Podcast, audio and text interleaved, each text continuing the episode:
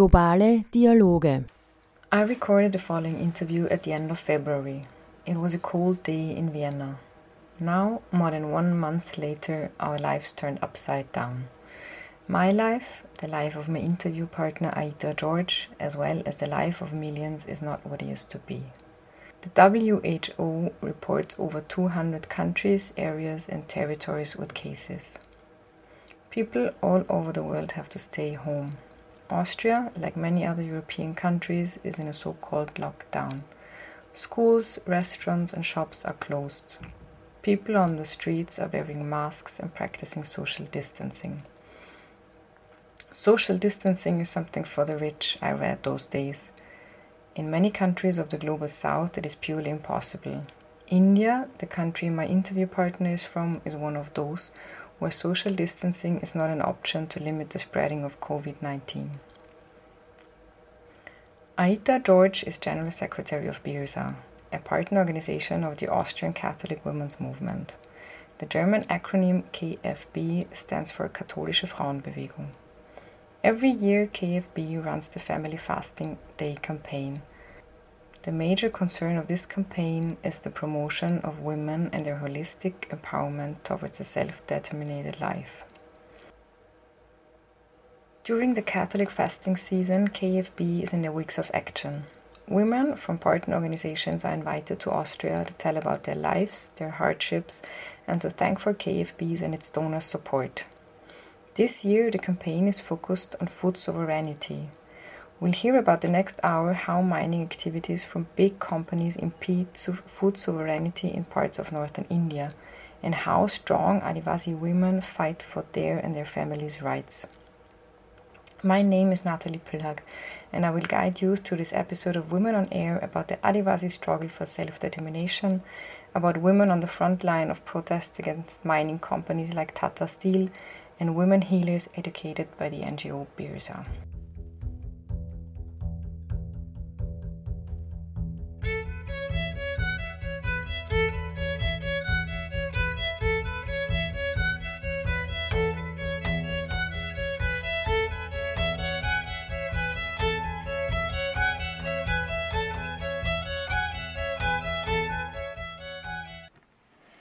In the Indian society, there are groups of people who do not get the same recognition as others.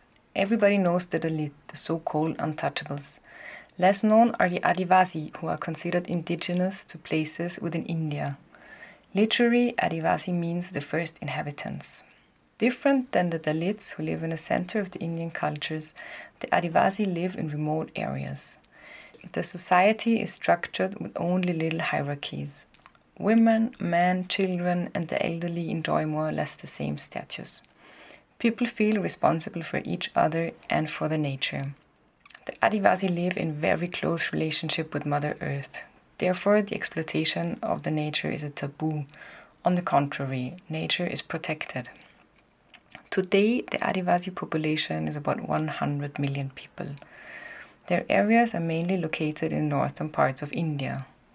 The Adivasi's land are full of natural resources like coal, iron ore, bauxite, and uranium. All of them are highly demanded resources for the Indian industries and the consumerist world.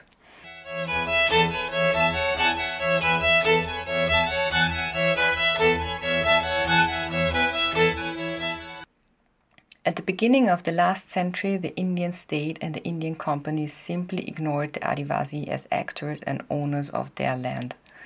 Big companies like Tata Steel just moved in and took what they wanted. So it was all Adivasi indigenous land. And then they, that time the population was much less than what it is today. And then they came and they started evacuating villages. They actually, it was much easier than it would have been today because today there are so many villages and people are more aware. In 1990, the Bindrai Institute for Research, Study and Action, BIRSA, was founded. The NGO works in the northeastern part of India in the state of Jharkhand, in the Noamundi and Jagannathpur blocks. Initially, Birsa started its work by reactivating so called Gram Sabhas, traditional village councils. The Gram Sabhas became key in protesting against new mines. According to Ajitha George, her main concern in working with the Adivasi was, the, was to inform them about what was going on around them. She wanted them to understand the forces who aimed at taking their land, their forest, and their resources. She was convinced that the Adivasi would start to act and resist as soon as they understood the consequences of giving away their land to mining companies. The Adivasi developed a peaceful and non violent way of resistance.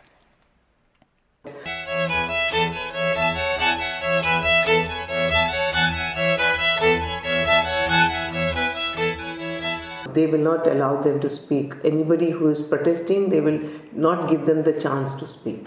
So we uh, used different means to enter that space, and uh, we would initially the first two three public hearings we went we went the previous day informed the people informed the village chief the munda. And the day of the public hearing they would say okay we will all come and we will say what we have to say.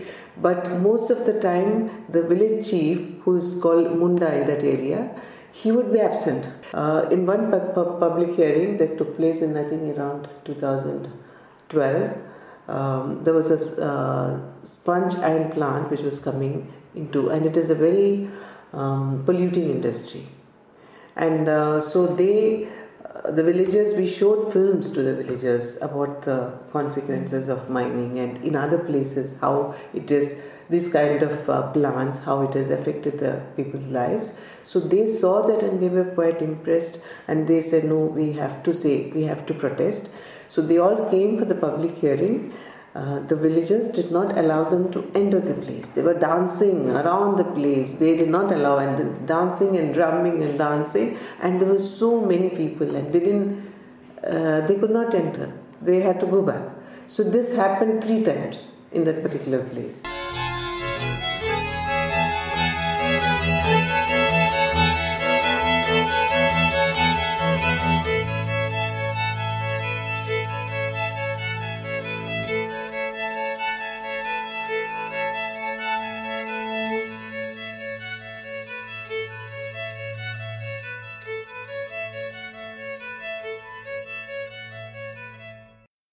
By staying together, by forming a unity, and practicing non-violent protest, the Adivasi were successful. This mine was not open till today. The unity of the villagers showed very important. Also, the mine companies recognize this and they are now doing their best to divide the unity. As a response, Birsa found 30 women committees, the Mahila Samitis, and about 10 girls groups. In the committees, women discussed their problems, their hardships, and together they find solutions. Birsa managed empowering women through the committees. Women standing on the forefront of resistance against new mines is a result of the continuous work. Today, they are the nucleus of the project.